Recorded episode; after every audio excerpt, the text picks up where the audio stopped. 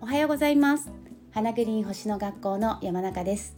今日は11月10日金曜日です。今日から水星が伊手座に入りますね。これまでさそり座にいたっていうことなんですけど、まあ、水星っていうのは例えば考えるというエネルギーなんですが、まあ、これまではねさそり座にいた時っていうのは何かこう一つの物事を考えるとすごくそこにこう、えー、一点集中してね深く深くこう考えるような時間でした。えー、また彗星がこうコミュニケーション人とのつながりも表す、えー、天体なので、まあ、コミュニケーション人間関係で解釈すると、まあ、これまでさそり座にいた時間っていうのは、まあ、特定の人とこう深い関係またはこう特定の人とこう本音で向き合うっていうのかな。そんな、えー、時間がこれまでのさそり座彗星の時間だったんですよね。でそれが今日からは今度いて座になりますので、えー、例えば人間関係で言うんであればもう特定の人と深くではなくて、まあ、いろんな人とオープンに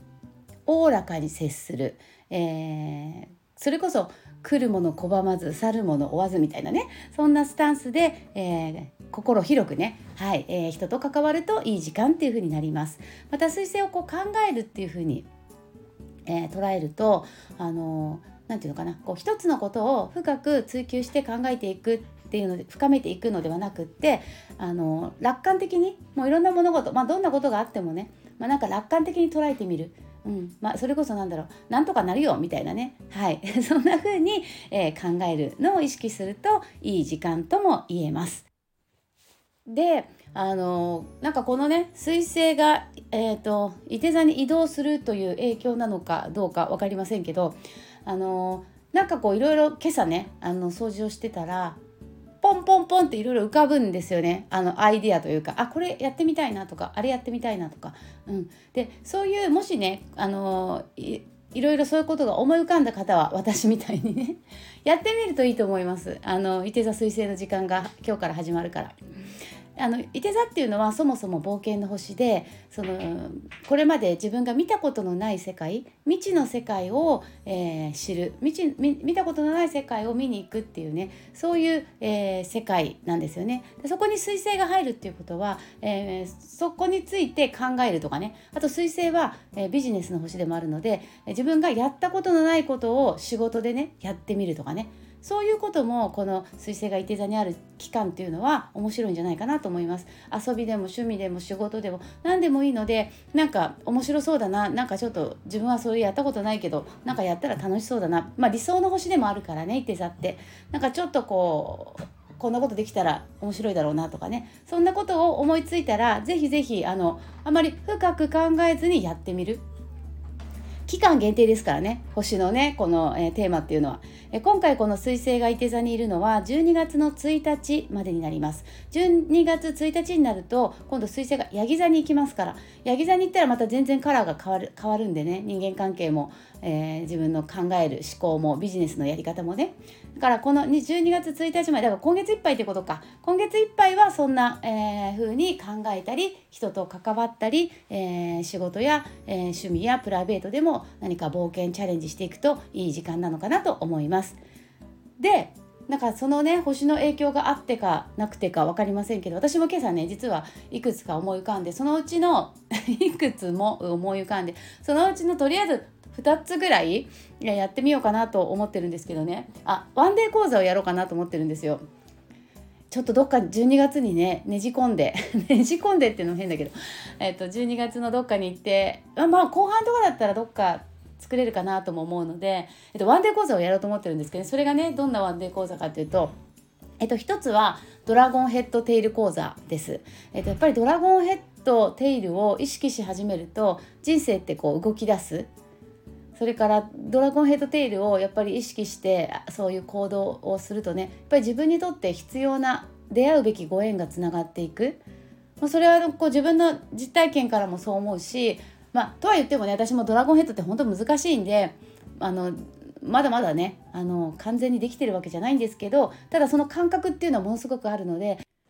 それをお伝えしつつ、ね、あのグループレッスンで皆さんでお互いにあの自分のドラゴンヘッドこんな風に感じるとかあここを取り組んでいくときっと私の人生すごく大きく発展していくんだろうなとかそんなことをシェアできたらあの楽しそうだなと思ってます。でもう一つがですね、えーとソーラーハウスとホールサインハウスシステムで読み解くえー、2024年のあなたの運勢みたいな、まあ、これもグループレッスンなんですけどね。あなたの運勢って。個人的にこう細かいねあの2024年の運勢が自分の運勢が知りたいって方はあの個人セッションホロスコープリーディングっていうのをね個人鑑定がありますのでそのホームページでねあの個人セッションっていうところあの見ていただいて今だったら11月12月の日程あの掲載してますのでそちらでね1対1でこう細かく、えー、見てほしいって方はあの個人セッションをご利用していただけたらと思うんですが、えーと、私がこの12月にねどっか日程探してやろうと思っているワンデー講座はまあ、グループレッスンなんですけど、えっと、2024年のね運勢を、まあ、あの読み解いていこうっていうものなんですけど通常ねえーと、多分一番ポピュラーなのがプレシーダスハウスシステムっていうハウスの割り方だと思います。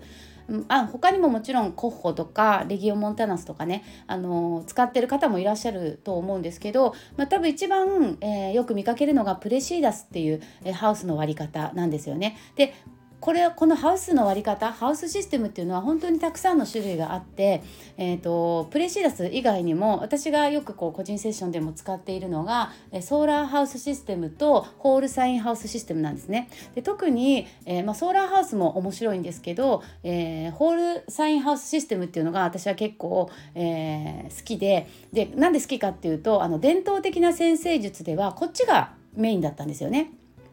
いわゆる古典先生術って言われるこの先生術の原型となっている、ねあのー、歴史的には全然そっちの方が長いえ伝統的先生術ではプレシーダスではなくてホールサインハウスシステムがメインだったんですよ。そっちが主だった。私はやっぱりさこう歴史あるものっていうのに惹かれちゃうんですよね。だってね何千年ってすごいことですよ一言で言えちゃうけど何千年の歴史ってさで本当にプレシーダスの方がおそらく最近なんですよね。っていうところもあってこの、えーと、私はいつも自分のホロスコープを読む時もお客様のホロスコープを読む時も、えー、プレシーダスだけではなくて、えー、ホールサインハウスシステムとかソーラーハウスシステムも頭の中に、えー、入れながらねあの30円を読ませていただいたりしてます。でこれもねえっ、とこれを、えーと、知ると,、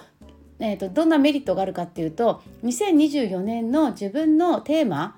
の選択肢の幅が広がります。要するに例えばプレシーダスだけで見ていたらあ来年私の木星サンハウスに来るからなんか新しい勉強すると良さそうだわ、ね、身近なコミュニケーション広がっていきそうだわで以上ってなっちゃうけどこれを、えー、例えばソーラーハウスとかホールサインハウスシステムでも見ると木星が3ハウスではなくてソーラーハウスで見たら7ハウスに入るわとかホールサインハウスシステムで見たら4ハウスに入るわとかっていう風にその天体が入るハウスが変わるんですね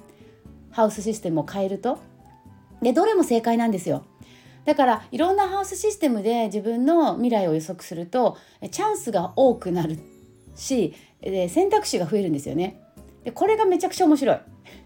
って思ってます。なので、まあ、私はねこれまでいつも自分のはそういうふうに読んでたし、まあ、あの個人セッションではお客様のにも、まあ、頭の隅に入れながら、えー、そんなお話もしてたんですけどあちょっとワンデー講座でやってみようかなって今朝思ったんですね。